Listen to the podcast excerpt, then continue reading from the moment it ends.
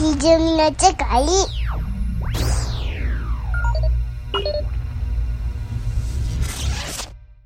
はい、後半でございますが、はいはい。何やら C さんがうん最近、猫をはい。またもや。そうそう。あのね、うち、まあ今、猫が2匹いてて、ははい。い、はい。で、まあ、そのうちの1匹はもうおじいちゃんの猫なんですけど、もう1匹は、うんえっと、あれ、いつぐらいかな、半年前ぐらいかな、まあ、ペットショップでうん、うベん。ッドを1匹買いまして、はい。でベンガルちゃん。まあ、むっちゃやんちゃなんで、うんそうそう慣れてきて、で、その先住のジジイ猫に、うん、もう遊んで遊んでっつってこう、なんていうかな、こう、つとっかかりに行くんですよ。こうつバーってこうんう、プロレスしに行くんですよ。はい。若いし。で確かそう、に。若いし。で、ジジイの猫はもういちいち、ふー言うて、いますね。俺、構うなって、来んなと。俺はゆっくりしたいねそう、来んなと、お前もう。で、えらいストレスかかってるみたいだったんで、うんちょっともう一匹同じぐらいの年頃の猫を、増やして遊べるこう。そう、んあ友達にしようかなと思ってたんですよ。なるほど。うん、ただ、まああ、次のは、そうそうそう。ただ、まあ、次はもうペットショップではなくって、うん。ちょっと今も引き取り手がない、あのなんだろうな、ちょっと困ってるような猫を引き受けられへんな、つっうはいて、なるほど、なるほど。多いですね。素晴らしい。ね、うん、で、保護猫を、その預かってる、うんその、ボランティアの人がはいいてて、うんで、フェイスブックで公開してるんですよね。今こんな子いてるんで誰か引き取らないですかみたいな。ああ。で、その中で、えーえっと、一匹、あの、黒猫がいてたんですよ。うん。ほう。かっこいい。でジジイ。で、僕、そうそう、そうそう、まさに。うん。で、黒猫をいつか飼いたいなと思ってたんで、うーん。で、で、おばちゃんらなんですけど、で、で、まあ、ちょっとお見合いしませんかみたいな感じで。うん、うん、うん。で、車で出かけて行って、それはまだまあ自粛に入る前かな。ああ。自粛借りかけみたいな。うん、うん、うん。で、なんかまあ、自粛かかりかけやったんで、譲渡会とかはなくって、だから譲渡会ってね、なんかあの保護猫がいっぱいいてて、うん。で、引き取れそうな人も、まあ、何人、何組も行って、で、そこでお会いで探すみたいな、なんだろうな、えメルトンパーティーみたいな。うん。うん。で、コロナの中ではお見合いっていう形で、1対1、えうん。そこうんの猫ちゃんと、あと、まあ、自分たちとみたいな。はい。へえ。で、行って、で、そこに、に。もうなんかね、うん。やっぱり非常に触れずに1年ぐらい経ってるから、あ全然出てこないんですよ。ああ、あ。なるほああ。もう人に警戒心があるってことですか？そうそうそう。へえ。チャオチュールを差し出しても出てこないんですよ。ど。よっぽどですね、そんな。猫が出てくるチャオチュールでも無理なんですよ。うん。チャオチュールって何ですか？あのね、チュチューブ状の、そうそうそう。スティックの中にちょっとニュルニュルした、あの、美味しい味のする、へえななペーストみたいなのが入っててね、ああ、猫大好き的なやつですか？あそうそうそうそう。へえ。とかそう。そうそうそう。おやつがあるんですけど、へえ。でそのスティックの先をピッて切って、こう、ビュビュって先を出して、ほいって差し出したら、あの、どの猫でもガンガン来るんですけど、来ないんですよ。おお。これはだいぶこじらせとんなと。警戒してるぞと。そうう。で、聞いたら、なんか子猫の時に、あなんかどっかの町の工場に逃げ込んで、うん、うん。で、なんか困ってるみたいなんで保護猫のおばちゃんらが呼ばれて、はいはいはい。で、引き受けようとしたんやけど、逃げまかったらしいんですよね。ああ。うん。で、もう網使って捕まえて、そこはもうしゃあないし。うん。うん。それがなんかトラウマになって、ああ。まあ、それをまあ、うちに来たらなんとかなるかなっていうことで、あのトライアル期間っていうのがあるんですよ。お試しの。試しの。うんうんうん。で、そのトライアルの間に、なんかうちにうんいても大丈夫そうかどうか確かめて、で、最後。正式譲渡ってなるんですけど、まあ一回へやっえてもらおうかと。なるほど、なるほど。で、それは、あの、まあ、その猫が心を開くかもあるんですけど、はい。先住猫が受け入れるかどうかっていうのも結構重要なんですよね。うん。ああ、なるほどね。で仲間として見てくれるかと。そうそうそうそう。あその黒猫も、えっと、一回トライアルに別の家族に出たらしくて、はいあ。う。ーん。トライアル期間中にその先住猫とは仲良くなったんだけど、ほうほう。そのなんか先住猫のなんか持病というか、怪我があって、うん。あんまり全力で遊んだらその怪我が悪化するっていうのが分かって、あうん。だからまあ一緒にめっちゃ遊ぶんやけど、先住猫の体に悪いってことになって戻ってきたんだって。うんで、そこでまたね、心の傷が一個増えてもうて、さらにあ。あこじれた。そうに。そうそう。で、そういうことも聞きつつ、うちに。いて、うんうんうん。で、えーまあ、コロナで僕も家おるし、はい家族全員おるから、こうなんかこう閉じた心をね、うんうんうん。扉を開けられないかなっていうことで、もう手を変ええてみようってことで、で、えーっとね、最初の3日間ぐらいは、うん。餌も食べず、ど。ええ。水も飲まず、もうめっちゃ、なんていうかな、環境は整備してるんですけど、はあ。全拒否。全拒否。なんで、ええ。まあ、ずーっと付きっきりでおって声かけ続けて、うーん。チャンチュール一舐めぐらいはしたんですよ。うん。で、ケージの外に出てきたりとか、先住猫と、まあ、夫婦と組み合いしながら、まあ、まあ、なんとか。ということで、1ヶ月経って、もう正式譲渡ってことで、うーん。うん。えー結構時間かかるんですね。猫はね、なんか特に黒猫は頭がいいんだって。へえ。へえ。だからやっぱ記憶がすごくあの強く残るみたいでうん、でそれがマイナスな記憶もそうなんだけど、やっぱりずーっとこう愛情をかけるとだんだん信用はしてきて、なるほど、なるほど。で今だいぶね、あの、あんまり体を触らせてくれないですけど、うん。僕らが行ってても目の前をとことこ歩くようにはなってきましたね。ああ、なうるほど。ああ、ちょっとずつうん信頼感が。うん、こんなことをやってます。うんあのねうまくいかないと、せっかく家には迎え入れても、あなんかね、自宅内野良猫みたいになる場合もあるらしくて、ああ、テリトリー誰ともそう、誰とも関わらず、うん。ご飯とトイレは出てくるけど、それ以外は引きこもるみたいなこともあるらしいんですけど、まあ、なんとかうん3人、三人じゃないな、元のジジイ猫とはうまくやらないんだけど、その、うんなるとはめっちゃ仲良くなる。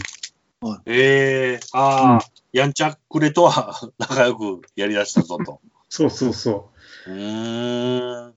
なんで、まあ、コロナなんで、自宅にいるってことをなんとかこうね、プラスに転なるほど、なる換ほど。したな、みたいなことで、だから今、ええ3匹になって、すごいな、3匹いんのか。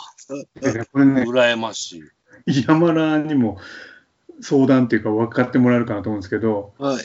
このややこしいこいつをなんとかできたら、もうちょっといけんちゃうって増やそうかなって。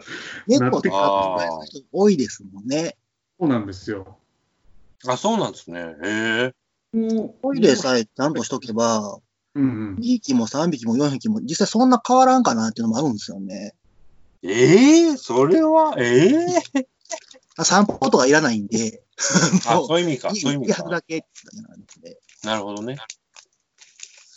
うーん餌も。同じやつでいけんやつそんなに気にせんでいいし、みたいな。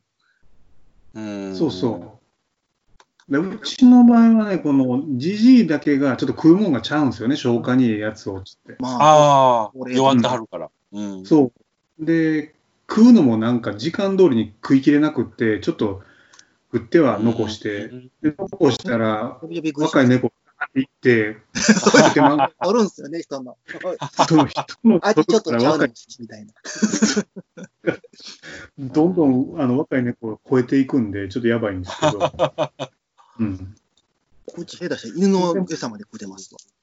それはすごい。あったら何でも食うみたいな。うん。え、じゃあ、新産地では、うん。もしかして、もしかして今後も、もうちょいと猫増えちゃうかな、保護猫をね、微力ながらみたいな。うーん。なと思って。うーん。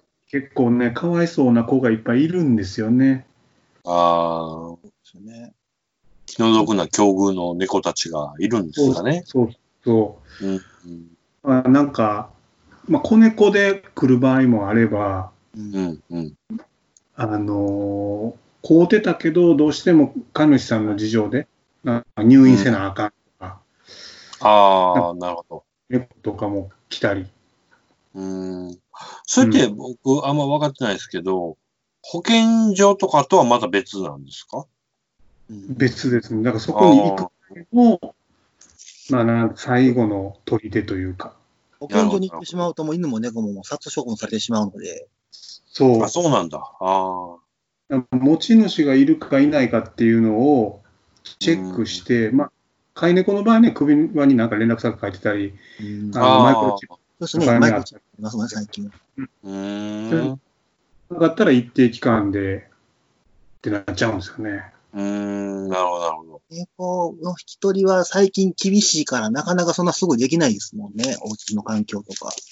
そうそう、だから、なんか僕が行ったそのボランティアさんは、もう僕ら見て、うん。うん。ホテル歴も長いし、うん。うん。うん。あと、まあ、家族もおるんで、はい全然すぐにあまあ OK そうですね。だったんですけど一、人暮らしとかやとなかなかそうね、怪しまあ初めての猫とかは、やっぱりちょっと難易度高いんで、うんあ。なるほど、なるほど。こいつに渡してええんかっていう話ですね。うん虐待がひどかったんで、そんな簡単にはもう渡されへんわっていう。とかね。だからなんかね、トライアルの時は、その、おばちゃんらが家まで来て、渡すって。いうことをするんですよ。うんそのおばちゃんが家入って、やっぱね、見るんですよね、家の中を。うんうん。うん。ちゃんとしてるかとか。帰る状態かとか、隠れる場所。ど。うん。あとなんか、定期的に連絡せなあかんとかあるんですよね。そうそうそう、なんか写真送って、で、まあ、おばちゃんらも安心するし、うーん。写真をまた Facebook に上げてもいいですかみたいなインスタとかあうんでなうんでうん、まあ、元気に、なんかね、その保護猫のボランティアのその SNS のフォロワーとかもみんな心配で見ていくんですよ。うんへえ。あの子どうなったやろっていう。そう、あの子どうなっなたのかなとか。なるほど、なるほど。保護猫やったところで大体なんか、そういう保護猫カフェ的なことも一緒にやってはったりするから、そうそうそう。なんかこう、あの、か一人はできへんけど、あの子のこと気になるっていうお客さん結構やるんですよね。うんうんうん。で、やっぱりね、なんかあの、可愛げある子、もともとなんかその、うん。まあ、うん純血でなんとかの種類、ベンガルとか、うんうんビシに、まあ、もらい手もつきやすいうん。し、はいあとあの、はいはいいきなりスリスリしてくる子とかもいるんですよ。いますね。へえ。でそういう子はもらい手がつきやすそれはいんですけど、気になれやすいってことか。うん、ただ奥に引っ込んで出てこえへんとか、手出したらはいはいふーって言うとかは、なかなかね、確かにね。ずっとそらねううん。だ僕は生きて結構ややこしそうやなと思ったけど、まあそういう子の方がうん。うんうん。一人手もないやろうし、ちょっと僕らが引き受けようみたいに思って。はい。うんまあね、なんかね、特殊みたいですよ。黒猫好きもいるけど、黒猫だけは嫌っていう人も結構いへて。え、いいんや。うんあとなんか聞いたのは、黒猫はね、写真映えしないんですよ。顔があ映まあそうらないんですですね。黒い犬もね、あ写真真っ黒になるだけでね、顔形わかんないですもんね。あ、なるほどね。目しかわかんないですもんね。つぶってたらね、こっち向いてるか向こう向いてるかも分かんないんで、あの影で。うんそうだからインスタ映えしないから、ああ、なるうほど。わしょうもな。しょうもないでしょ。はいーだからこそ、まあ、引き取りたいなと思ってね。僕なんかこう、白留めに黒猫、かっこいいなって思っちゃいますけどね。うん。あの、親バカになってますけども、うん。うちの子はかっこいいですよ。ああ。あのね、真っ黒なんです黒猫もね、結構一部白いとかあるんですけど、ええうちの子はマジで真っ黒であ、肉球も真っ黒。なんか足の先だけ白いとかありますもんね、結構あ。ります、あります。肉球も黒いんですか、肉球も黒いし、ええあとね、なんか尻尾が、何があったの、後転か先転か分かんないんですけど、うん尻尾が直角に曲がってるんですよ。へええー。えピカチュウみたいに。ああ、なるほど。かわいらしい。後で分かったんですけど、おかっこいいなと思って。うんえ、じゃあもうお家にお迎えしてから結構経つんですか？1ヶ月ぐらいですね ?1。ヶ月。うん。うんなんで、だいぶ慣れてきて、うーん。泣くようになってきましたね。うん。わあ、そういうのもいいな。猫か、猫も犬も飼いたいな。えおすすめですよ。まあ、保護猫っていうのも一個選択肢としていいんじゃないですか。まあでも、うん最初の1匹目やったらペットショップでね、最初に人間が飼い主っていうのが一番ね、ーなるほど、なるほど。お互い、イージーめなとこか。う。うんんうん、うん、山田のとこのベンガルちゃんはその後、いかがです？めちゃめちゃ元気ですね。うーん。でうちも、もともといた子がそうですね、8歳、今7歳が8歳ぐらいなんですけど、うん。その子と、ちょっと半年違いぐらいの子がいたんですけど、その子がちょっと病気で亡くなっちゃって、うん。でうん。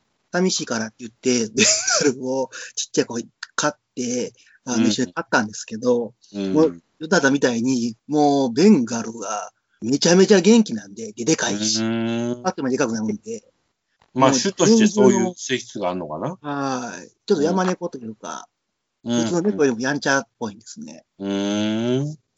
先住の猫のことを、ベンガル側は好きなんですけど、うん。先住猫がもう、もううるさいねってなって、シャーシャー言うんですよ。今でも言うんですけど。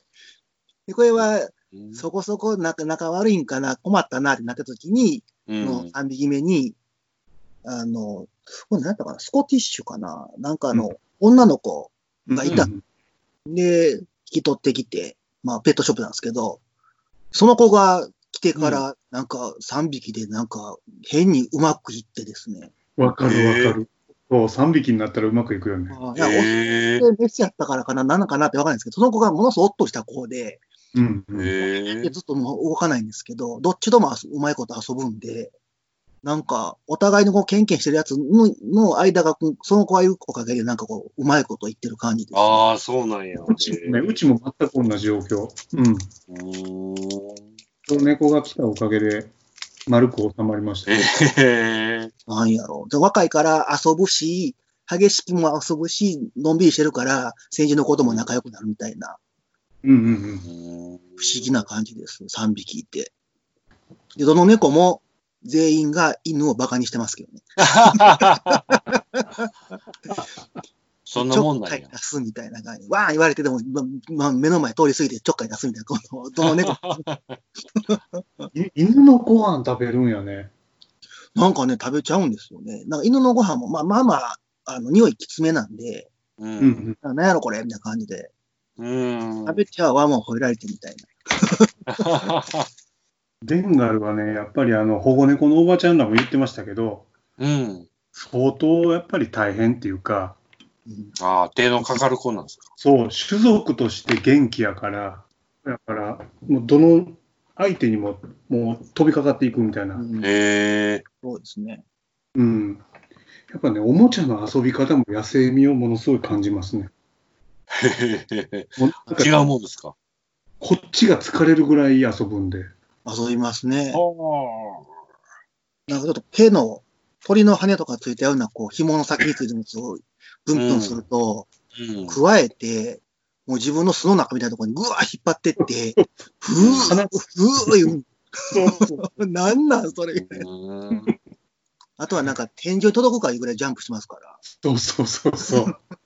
めっちゃ飛ぶやん。脚力とかも違うってことそうですね。全然違うと思う。う飛びますーん。ね、結構。他の猫が降りひん。高さから飛びますからね。あメーターぐらいからヘリポーン飛びますね。そう。あ。野生が強いと。あしかもね、着地のこと何も考えずに飛ぶんで、あ。ようこけてます。もうこけてて大丈夫かみたいな。自分の体でかいの分かってないか分かんないですけど、寝ててよう、クッションごと落ちてきますよ。うん。へー高いところからドーンと、なまた落ちてるわ。そう今日も、なんかテレビで、動物の可愛い映像100連発とかってあ、りましたね。うちの家族はみんな、ん。多分、動物の中で一番可愛いの猫やろっつって言ってたんあですよ。あ。へえ。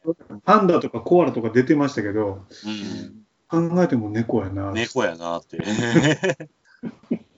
僕ずっと犬派やったんですけど、うんうん。うん。今猫でもありますね。うーん。言うて山の時はワンちゃんも可愛がっとるわけでしょ？そうですね。犬はもう2匹ともメスなんですけども、12、3年なんで、もうだいぶおばあちゃんなんですよね。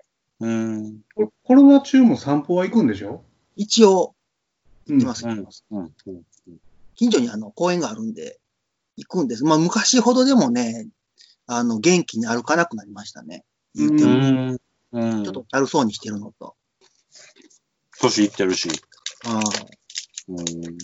で、今、嫁がアホほど動物思いしてて、なんかこうずっと眠たいんで、たまに僕だけで2匹連れて散歩に行くと、うん。その、嫁を待って動かなくなったりするんですよ。え、なんであいつ行かへんの？みたいな、家にいんのに、みたいな。ああ。出てくんなんか出てくんやろ？みたいな感じで、ずっと家の方振り返って進まなくて公園まで行くけど、もうすぐ帰ってくるみたいな。動かへんわってなって。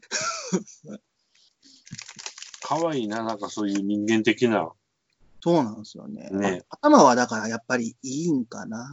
うん。あ、でも分かって人んやね。トイプードルは頭いいんですよ。なんかやっぱ分かってるんで。うん。もう一匹のポメはもうただただアホですね。何考えても分かんないですね。何なんこいつみたいな。意味が分からへんわ、みたいな。コロナでずっと家におるから、ペットとの時間がね、増えましたよね。ああ、うんなるほど。交流の機会が。うん前より仲良くなってる気はしますね。うん。特に、新しく来た2匹の猫とはそんなに仲良くなかったんですけど、僕は。うん。うん。家にいる時間が長くなると、なんかこう、自然と寄ってくるタイミングが増えて、うん。ちょっとこう、ちょいちょいそんなで立ってたら、うんあこいつ寄ってったら慣れてくれよるわとかですね。こいつなんかこう、声かけたら遊んでくれるわみたいになると、うんあの、うん僕は沿ってくるんですよね。なるほど。おもちゃの前に連れて行こうとするとかですね。うんいや、ベンガルはおもちゃ入ってる引き出し、僕が立って、立った瞬間に、僕の前、足元に来て、あの、そのままこう、あの、おもちゃの入ってる引き出しまで誘導してきますからね。あはは遊んで？って。そうです。そうそうこうここにおもちゃ入ってるの知ってんねん。あげてくれや、みたいな。うちも猫じゃらし、僕の前まで持ってきて、ポトって落としたりしますからね。これやってやって。ちょっと振ってくれや、これ、つって。あ、そら可愛いですね。うんうん。家におる時間が長くて、ペットの時間増えたから、うんベッドに寝と夜寝とったら来るようになったり、あへえ。なんか飼い始めるタイミングとしては、この自粛期間中っていうのはいいかもしれないですうね。ん。家に行ってられるし、接する時間が多いですもんね。うん。なるほど。ってな感じでございます。このヤマラのエヴァ劇場版見ましたっていうの。うん。なんかこう、YouTube で、今無料で、上波休暇、公開。あ、やってんねや。ああ、劇場版のやつを、公式ですけどね。なんか、スタジオから公。式なるほど。で、その最後のやつが延期になったんですかね。女波結局延期で球のやつが延期ですね。ですよね。なんで、全部一応劇場見に行ってたんですけど、どんな話やったっけ？と思って。特にあのうん、ジョト派は、あの。今までの、なんか、なんかこう、まとめたやつだって、ちょっと話は違うんですけど、Q がもう、15年後みたいな感じでボーンと飛ぶんで、うん。全く覚えてな。ないいのと思って、Q から先見たら、うん。もう全くわけわかんないですね。これ何の話なんで。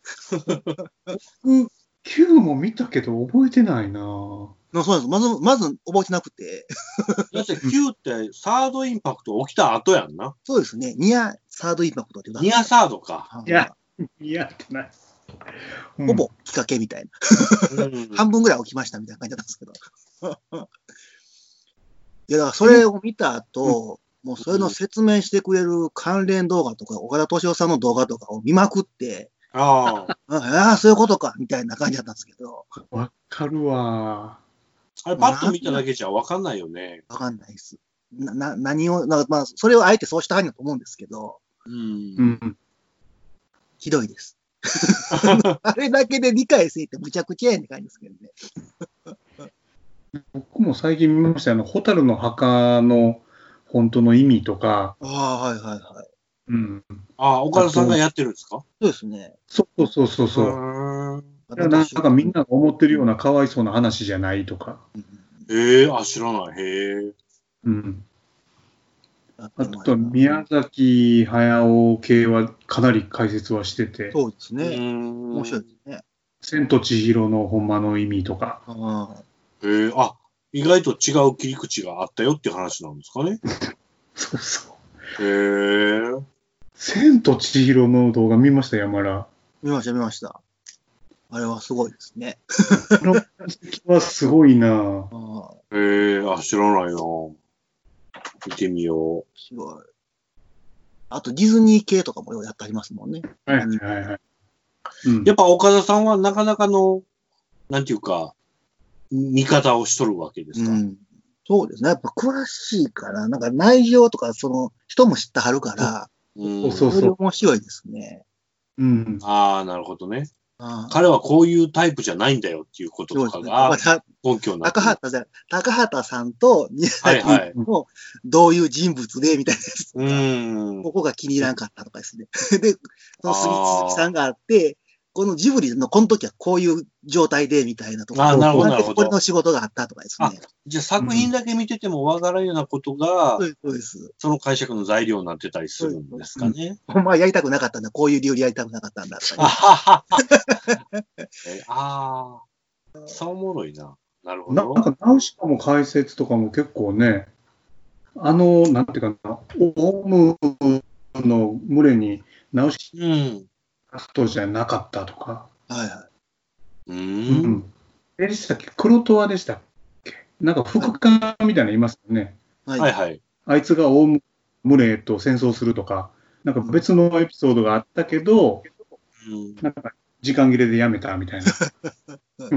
へえ。白あと、千尋には死んだ兄弟がいるとか、ええおだからお母さんが、うんあの、旦那にはめっちゃ強くするのに、千尋にめっちゃ強いのはなぜとか。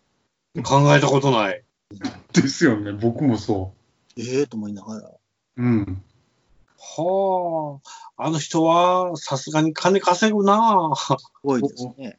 な、なんかね、白があいつ川の神じゃないですか。はい。うんうん。で、ななんで白が千尋のことだけずっと覚えてたんかとか。うんええそんなに意味あるぞっていう解説しよるわけですね。そうそうそうそう。そうか、だから僕もエヴァ、エヴァ見て、ちょっと岡田さんのやつ見よあへえ。あ、リアマラはその岡田敏夫の動画を見て、あ、なるほどってなったわけ？そうですね。あとはその、別でまとめられてる解説動画とか10分ぐらいのとかを何本か見てて、ああそう、そういえばそんな話やったなとかですね。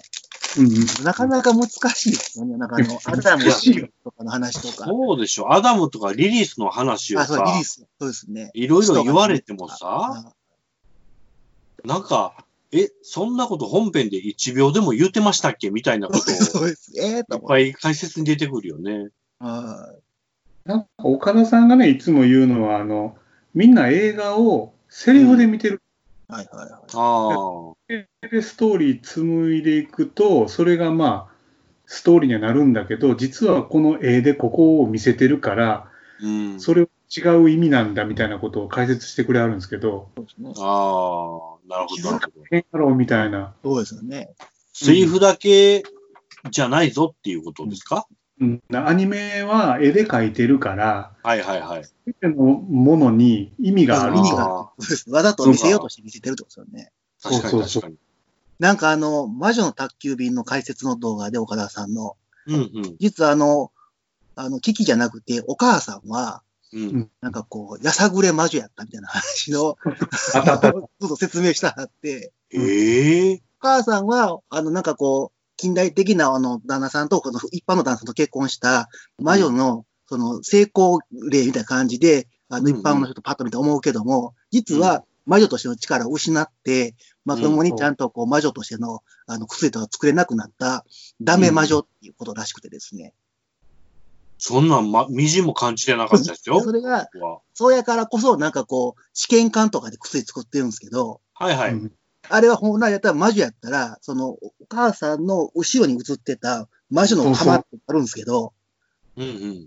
何やったかな？なんかディズニーラミンとか出てきたなんか壺らしいんですよ、それが。うん魔女うんで、それで普通の魔女は自分の地域で薬作らなあかんのに、うん。まともにそれができなくなって、試験管とかで量測って、薬作って、その作ったやつも近所のおばあちゃんが、あんなの薬だから効くんですよ、みたいな、ご世辞言ってくれるぐらいしか効かないみたいな。ああ。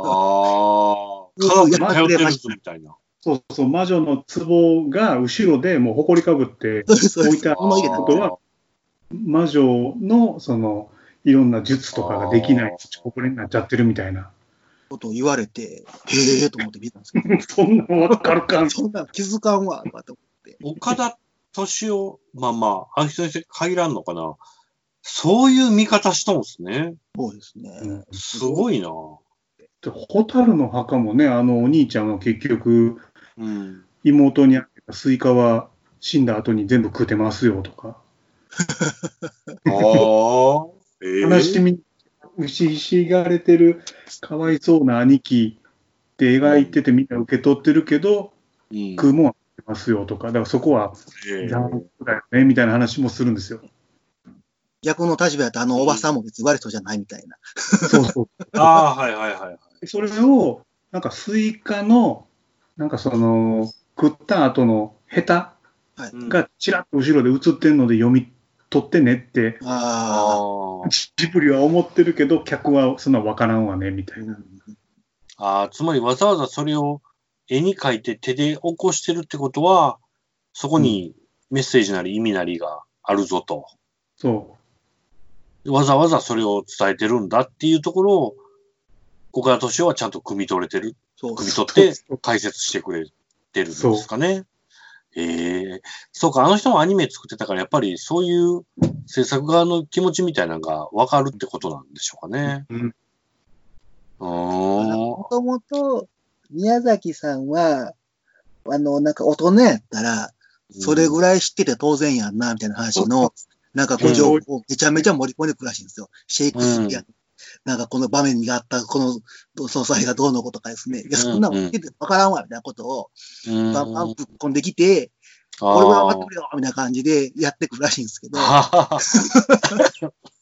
大人の教養としてわかるよね、みたいな。そうです、そうです。当然知ってますよね、な感じで。うん。あ、実はそんなんが、いろんなところに散りばめられてるっていう話なんですね。みたいですね。うん。ああ。だから、そうやね、そう。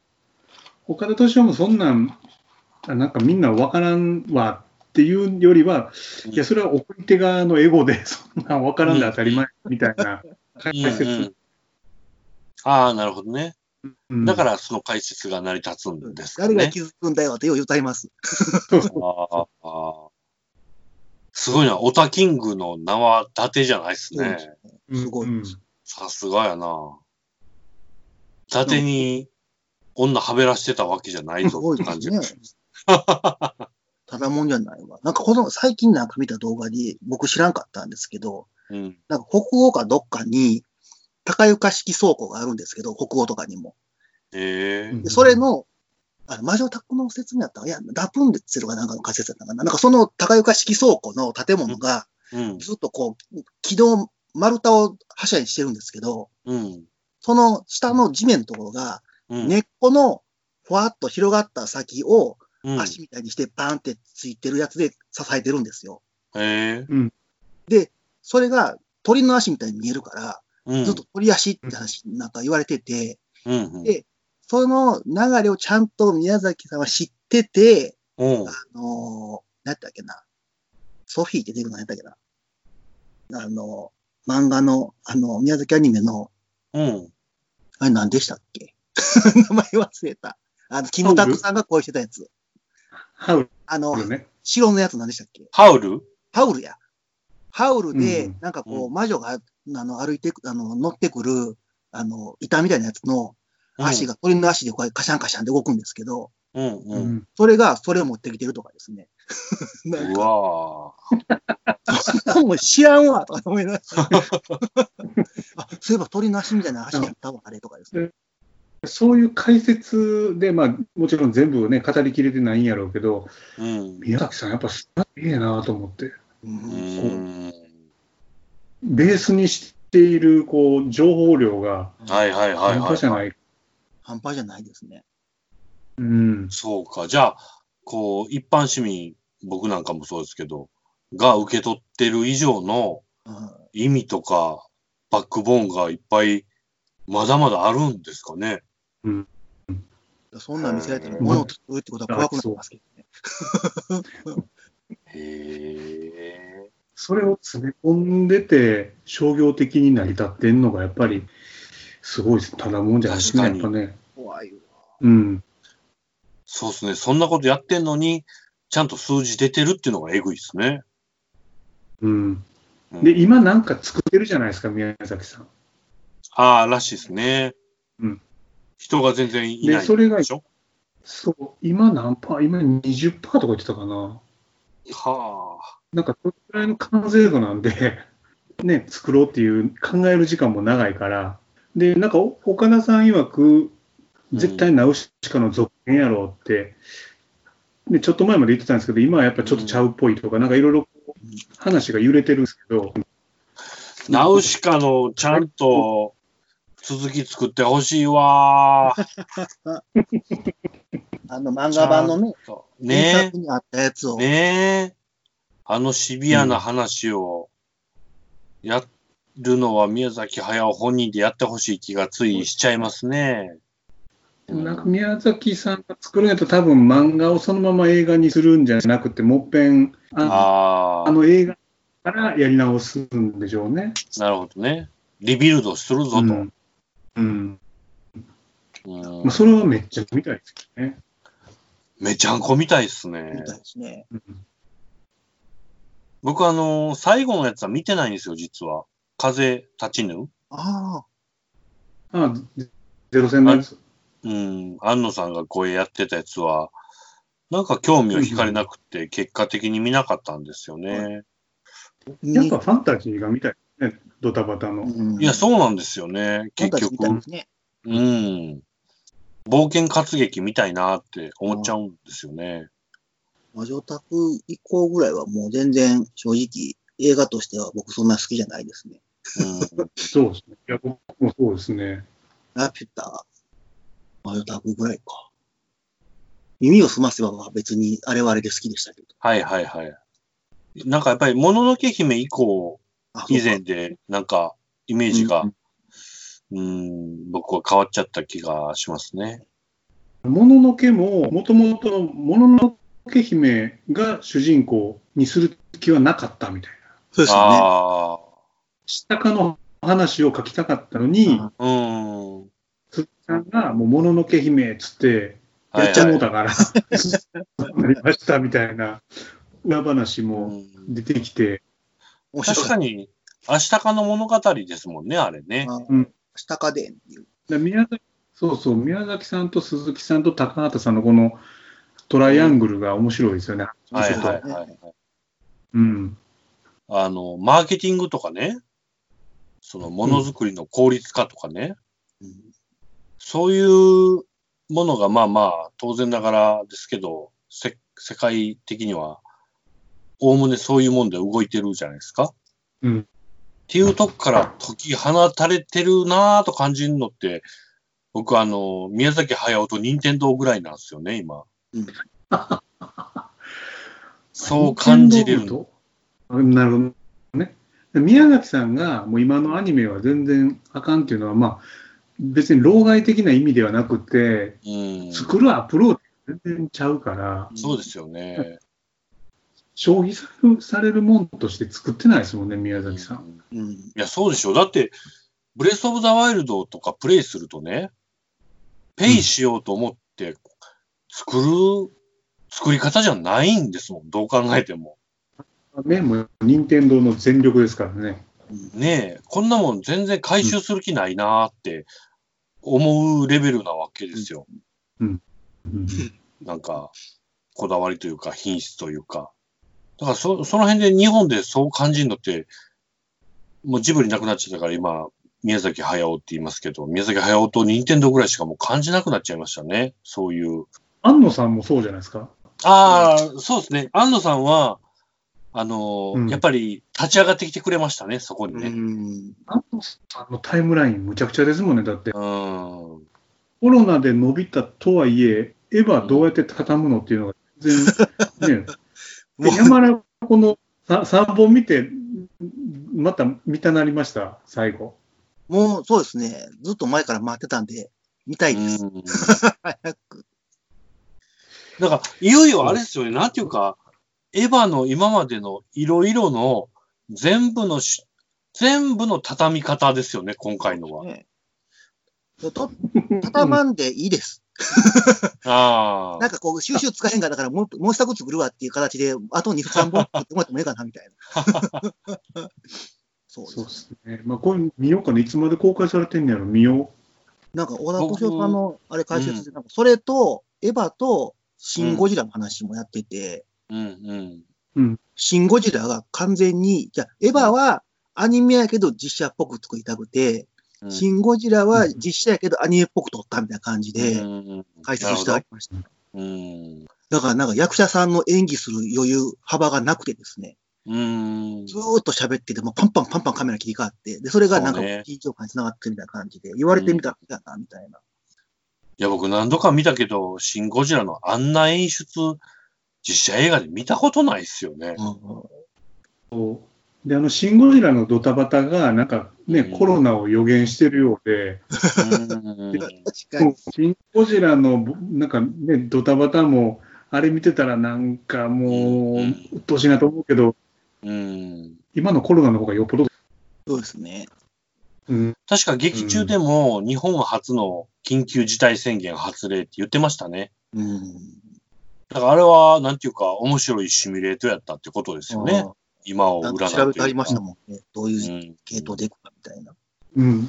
シン・ゴジラのやつで笑った。あの、どうぞどうぞ。あ、すみません。シン・ゴジラのやつ、あのエピソードで笑ったのが、うんめめっちゃ詳しく調べすぎたせいで、うん。セリフが収録時間のなんか1.5倍ぐらいか2倍ぐらいのあの セリフ量になってしまって、えならないから、役者さん全員に早口で喋ってって。収めっちゃおもろいやん。解決方法が減らすじゃなくて、早く喋ってないんや。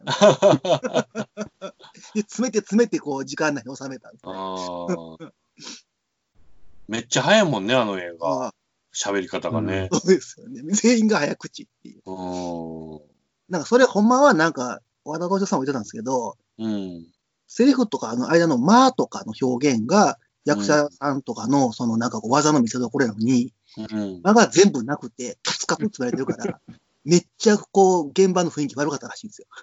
えこんなんね、ろくなのも撮れるかってなってたのに、最後、死者見せられてみんなが、もうええやんって終わったみたいな。ー、あーなるほど。そうなる。それって監督の技術ですね、じゃあ。ねえ完成形見えてたってことやもんな。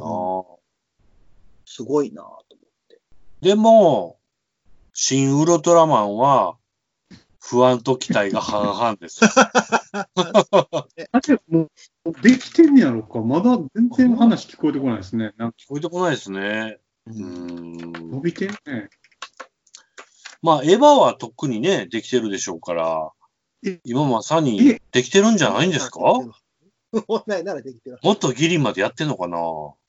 えそうなんか、なんか、まあ、コロナで伸びて、で、うんマーケティング上、仕切り直しになってるのか、あるいはまだできてないのかわかんないですけど、うん。まあできてるんですね。じゃないですかね。あの、モンハンがエヴァコラボやってるじゃないですか。ああ、はいはい。コラボ案件って、結構前から仕込んで動いてるはずなんで、うん。多分差し替えも効かなくてそのまま行ったんでしょうけど、はいはい、本はい。来で出せるスケジュールでできてるんでしょうね。じゃないかな。で、もうとっくにできてて、新ウルトラマンに映ってると思いたいなと思って。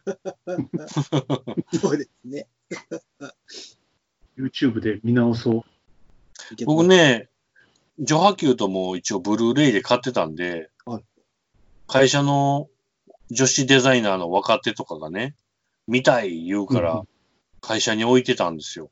で、なんか休み時間とかに会社で見てましたわ、ジョハキュー。うん。やっぱり女子が見るとね、カオルくん最高とかそういう 言い方してましたよ。まあそうなりますよね。ね、銀髪キャラいいっすとか言われて、僕としてはどうしようかな、みたいな。俺ちょっとエロかったもんな。ね、なんかエヴァは一時めっちゃ追っかけましたけど、うん。この劇場版シリーズになってからは、うんなん。か全部終わってから見ようと思ってて、あんまりこう熱量を上げてない。あ空いてる間がこう辛いから、うん、確揃ってからグッと見てる。うん。ーそうです忘れちゃいますからね。何年か経ってたら。うんどうせ後で全部見返し見返しておさらいせんと、うんうんしのにいけないですからね。やっぱりね、ソフトを持ってて、何度か見直した状況で言うと、やっぱり言うてテレビシリーズとかね、見てきてる立場からすると、上波はたまらんかったですけど、Q はね、未だに何と評価していいかもうわかんないですね。まだうん。最後の見ないと、これの評価できないなっていう。次なんかもうタイトル出てましたよね。な、なんだったっけな。ジョーカー9で終わりと思いきやもう一個ってことですよね、だから。うんねそうですね。あれな Q の最後なんか思いっきり引っ張る形で終わってますしね。うん3人で歩き出して終わりってね。それは楽しみですね。うんまあでもちょっと楽しみな映画が軒並みね、銀なそうなんですよ。だからねうん。やってないですもんね。うんそれでいくと僕なんかあの、あれですよ。4月やったか5月かに見る予定だったプリキュアもね、延期されてますなしうん。まあ、007も延期されましたし、11月でしたかね。うんうん。まあ、いろいろと余波は映画界にも出てますね。僕はトップガン見たかったのに、まあ見ああ、明日以降にぐわーって固まるんだろうか。しわ寄せどうで。なんですかね。ええオンラインでもう公開してほしいなって感じですけど。そうですね。オンライン先行でいいよね。なんかユニバーサル映画かなんかが、うん。なんかギャグコミ、あの、なんかコミカルな映画か何かを、ちちょっと割高でオンラインで公開したら、うん。なんか初週1億ドル超えたらしくてですね、みんなコンテンツに空いてて、ええはい映画館いらんやんってなってたら、なんかアメリカの全米映画館協会かなんかの、M、MAG でしたっけ ?M、なんだかな ?MGA かな？なんか、が、ううんん。お前のところの映画を今後一切、あの、映画館に上映せへんからな、みたいな。めっサルさ喧嘩してんねんな。はい団体がガチ喧嘩してるみたいな。でもそれもう負けてるやん、もう映画館の方がみたいな感じですけどね。うんまあそうね、正直僕は映画館大好きですけどうん、部が悪いっすそな。うですね。今はもうんだって映画館に映画とか見に行ってるっていう話をするたんびに偉いなとか言われますからね。いいなとかちゃうねんな、みたいな。うな、映映画館はもうね、単館がだいぶ潰れそうですし、そうですまあね。新猫はところでしょうけど、厳しいですね。そうですな。クワイエットプレイス2も僕待ってたのに。もう僕でも個人的には映画館は苦手なんですよね。そうなんやね。ああ、山田はよくあの映画館にクレーム入れてたよな。そうですね。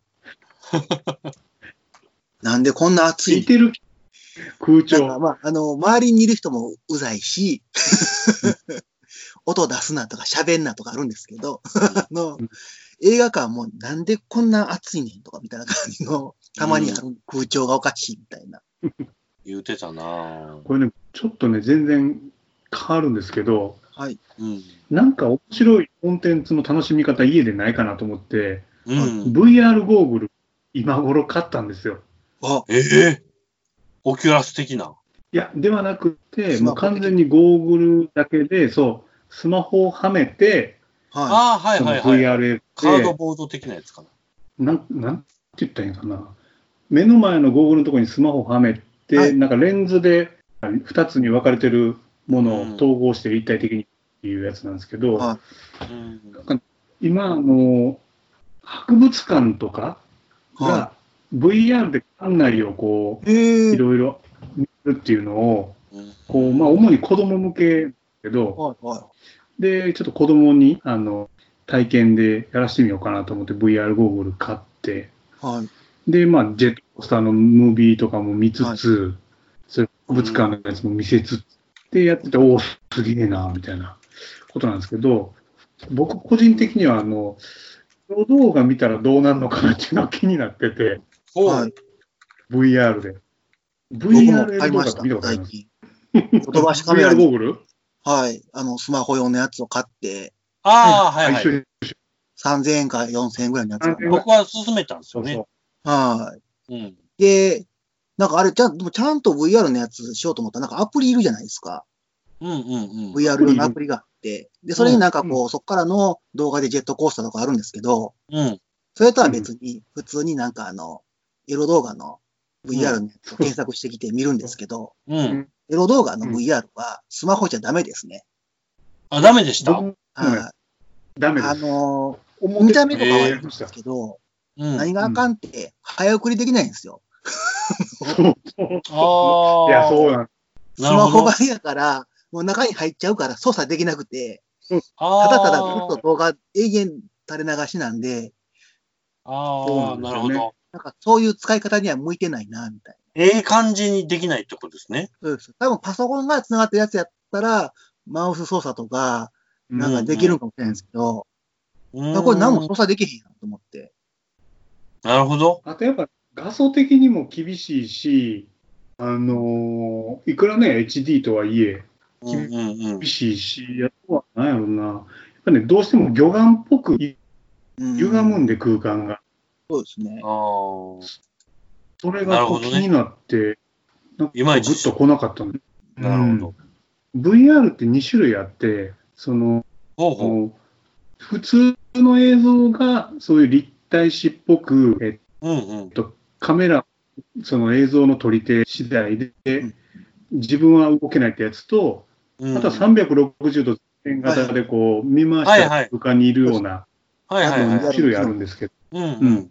で、まあ、エロ動画に360度はいらないんで、あうーん。まあの確かに映像なんですけど、うん。それでもやっぱちょっと、ね、POV 的にはん迫力はあるんですけど、うん。これでぐっと来なかったんで、ああ、なるほどまだじ時代はそこまで行ってないんやと思って、VR ではないなと。ね、ファン、旧 DMM、ファンザなんかでもあめっちゃ多いじゃないですうんか。はい VR 動画ってね。うん。でも、じゃあ皆さん、ちょっとかゆいところに手の届かない思いを持ってるんですかね？多分、ちゃんとしたやつ買わへんと、10万ぐらいするやつ買わへんと、満足あつかないんじゃないかな。パソコンがちゃんと繋がへんとって感じですね。あ、なるほど。4K 的なとこまで画質上げつつ、そうですね。うんで、画素的にも、なんだろう、視界と遜色ないぐらいだったらグッとくる。なんか手元でちゃんと VR とかってみたいな、うーん。でした。なんで、まあ、導入して、今の、その、あの先っぽを確認したっていう。なるほど。ちょっと VR はどうですか？いや、全然ですよ。あのーそれこそ100均で買ってきたスマートフォンをはめる段ボールのんゴーグルみたいなのを組み立てて、娘と一緒にジェットコースタームービーだけ楽しんだぐらいの感じですけどそ、あ、そうそう、ファンザのやつもなんか見ましたわ、そういうの。でもやっぱりね、その、これでじゃあどうすんねんって感じでしたけどね。そうそう。これどこでどうすんの？みたいな。なんか今、ね、ネットの記事でも、スチームとか、あと、はいはいはい。まあ PS4 なんかな、結局 VR で楽しんでる人、すごいパーセンテージ低くて、うんパーセントしか見てない。はい。まだなんやなと思って。まだっすね。うん結局、ハードウェアが満足に足るほど安価に進化してないですね。そこそこのやっぱ装置がいる段階でもうあかんのかなって感じはしますね。ああ、確かに。今、んとこね。うん。結局、みんなそんな望んでない感じですよね。今の出来栄えやったら。そうだからそう。なんか普及、だからね、エロって、あの、技術の進化と普及にめっちゃ貢献するじゃないですか。はいはい、そうですね。エロでグッと来ないってことは、うん。まだ足りひんねんな。そうああ、はい実感しました。うん。熟してないですよね。これでもし、ああ、こんな世界あったわってなったら、うん。もういや、そうやと思いますよ。だって VHS で、こんな世界があったかっていうほどの衝撃があったと思いますからね。あ何回でもこれ見れんのみたいな。そう。で、今はなんかコンテンツがオンラインで見れて、うん。そのコンテンツの量的には多分大丈夫なんですけど、やっぱ質ですね。うん。ね。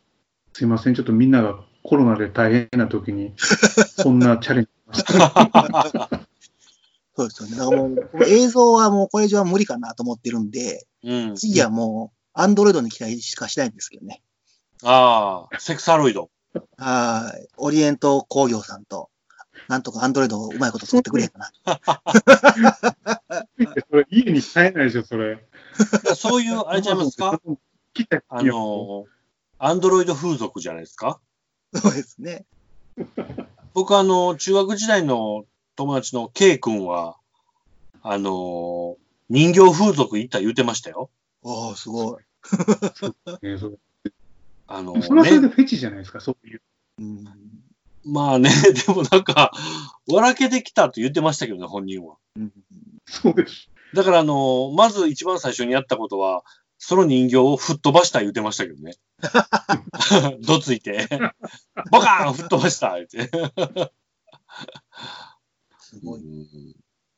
まあでも、アンドロイド、まあ、ロボット工業的な分野も、結局エロをきっかけに加速する部分はあるでしょうけどね。うん。絶対売れるし。ロボットなロボット重たそうやし、硬そうやしな 確かにね。バーチャルリアリティって何とかしてほしいですけどね。ああ、確かにね。そうですよね。もっとなんかこう、脳に直接とかがいいな。ああ、あの、弱ライブ型 VR というか、よくあの、はいはいはいはい。だいぶ型アね。ニメである。はいはいはいはい。ライブ型にしてくれたら僕も納得いくかなって感じ。確かに確かに。もう寝とってね。はい。バトリあックス的な。の、わざわざ触覚を感じるためのスーツとか金でいいやつね。そうです、そうです。直接脳脳の信号に訴えかけるような。そうやったらもう何ぼでもあの頭の後ろにプラグつけるんで、つけるつける。僕も全然つける。ピチャッとはめて。はい確かに。あ、そういえば、それで思い出しましたけど、最近、ネットフリックスかな？攻殻機動隊の新シリーズが、ネットフリックス、あ新シーズンなんですか？あ、そうなんや。新シリーズですよ。うんネットフリックスオンリーで。始まりましたね。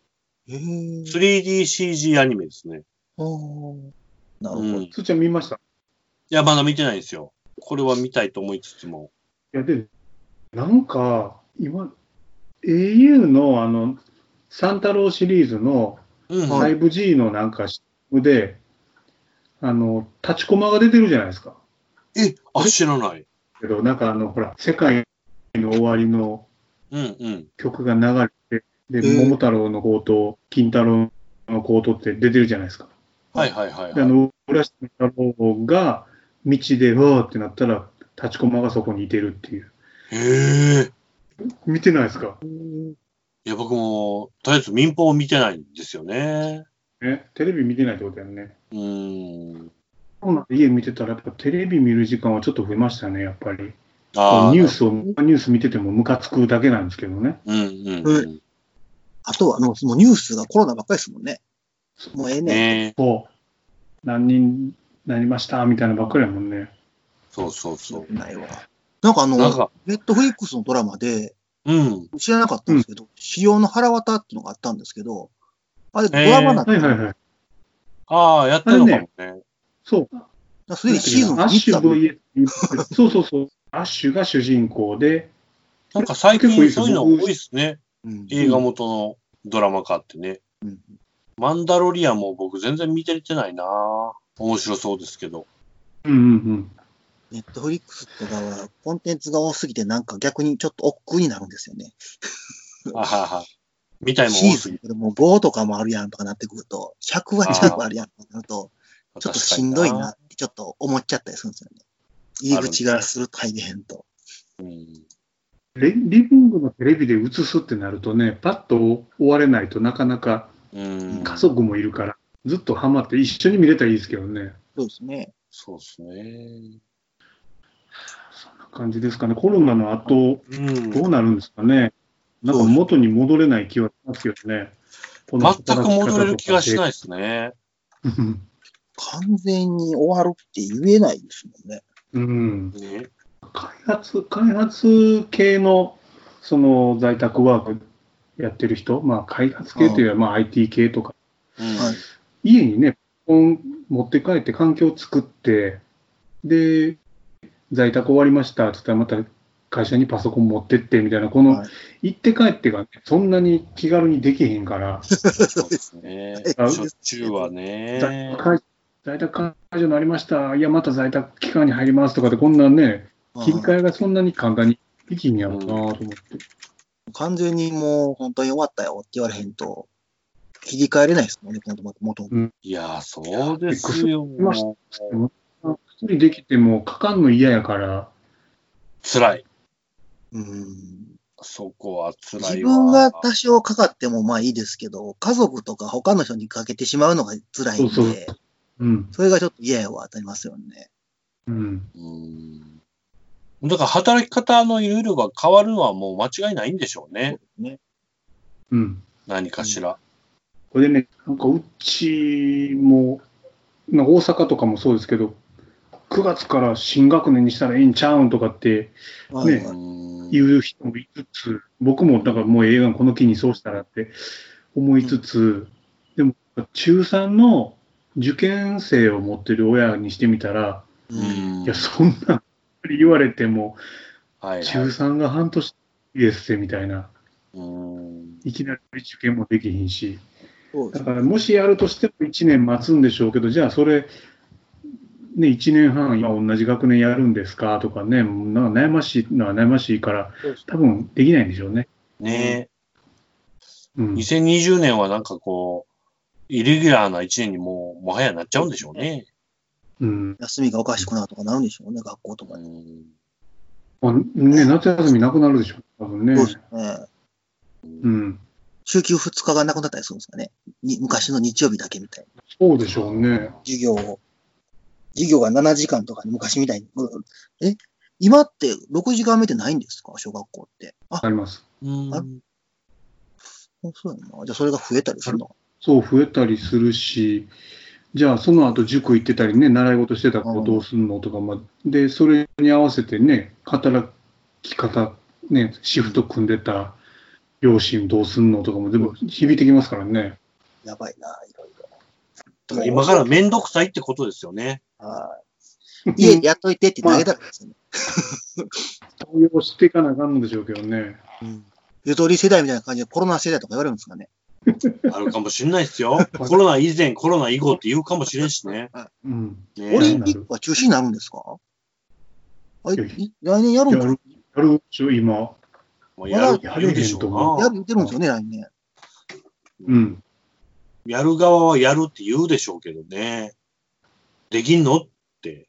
うんやめたら、うん。やめたら困んのかな、みんな。大変やな。ね僕はもうなくてもいい派なんで、前から、万博オリンピックも別にいらないんですけどね。オリンピック反対派なんで、日本でやらないでほしいです。この そう。いや、僕もそうなんですけどね。迷惑やなと思って。まあ、言うて5月中に、ちょっと6月以降のね、今年の生き方というか、生き残り方をうん。いろいろ問われそうな気がして、ドキドキしてますけどね。はい。うんうん。なんだろうな、もう嫌が王でも淘汰は進むでしょうし。ね。ねうんだから、なんか、曖昧で、こう、ふわふわしたところに生き残れてた人たちがうん、シビアになんかこう、足切りされる可能性が出てきちゃいますよね。うん。うん。辛いな。なんか都会にね、都会にオフィス構えてる会社とか、はいはいはい。在宅でええんや。でもそんな賃料払わんで、うん。成り立ったやんってね。そうですね。実績がうん。1ヶ月2ヶ月出ちゃいますもんね。はいらなくねって当然なりますよね。うん会社行かんでもよくねってなりますよね。勤怠管理とちゃんと成果がね、出せるとこが担保できたら、ちゃんとで早。々にそっちへシフトした方が、あうわぁ、それめんどくさいなぁ この変化に適応できた企業だけが生き残れるんでしょうね。コスト削減になるもんな。つれえなぁ。めんどくさいな そう。ぁ。まあ、このコロナ明けん時は皆さん生き残りたいとこですな。はい。まあだからまあ、今年ドタバタでしょ。で、来年ですよね。もう来年うん。がですよね。はい。来年は心してって感じでしょうかね。うん。なかなかええ時間取れましたよ。もう前後半1時間ぐらい。うん、すごいすごい。うん。じゃあ、これで一旦閉じてエンディングに向かいましょうか。はい。はい。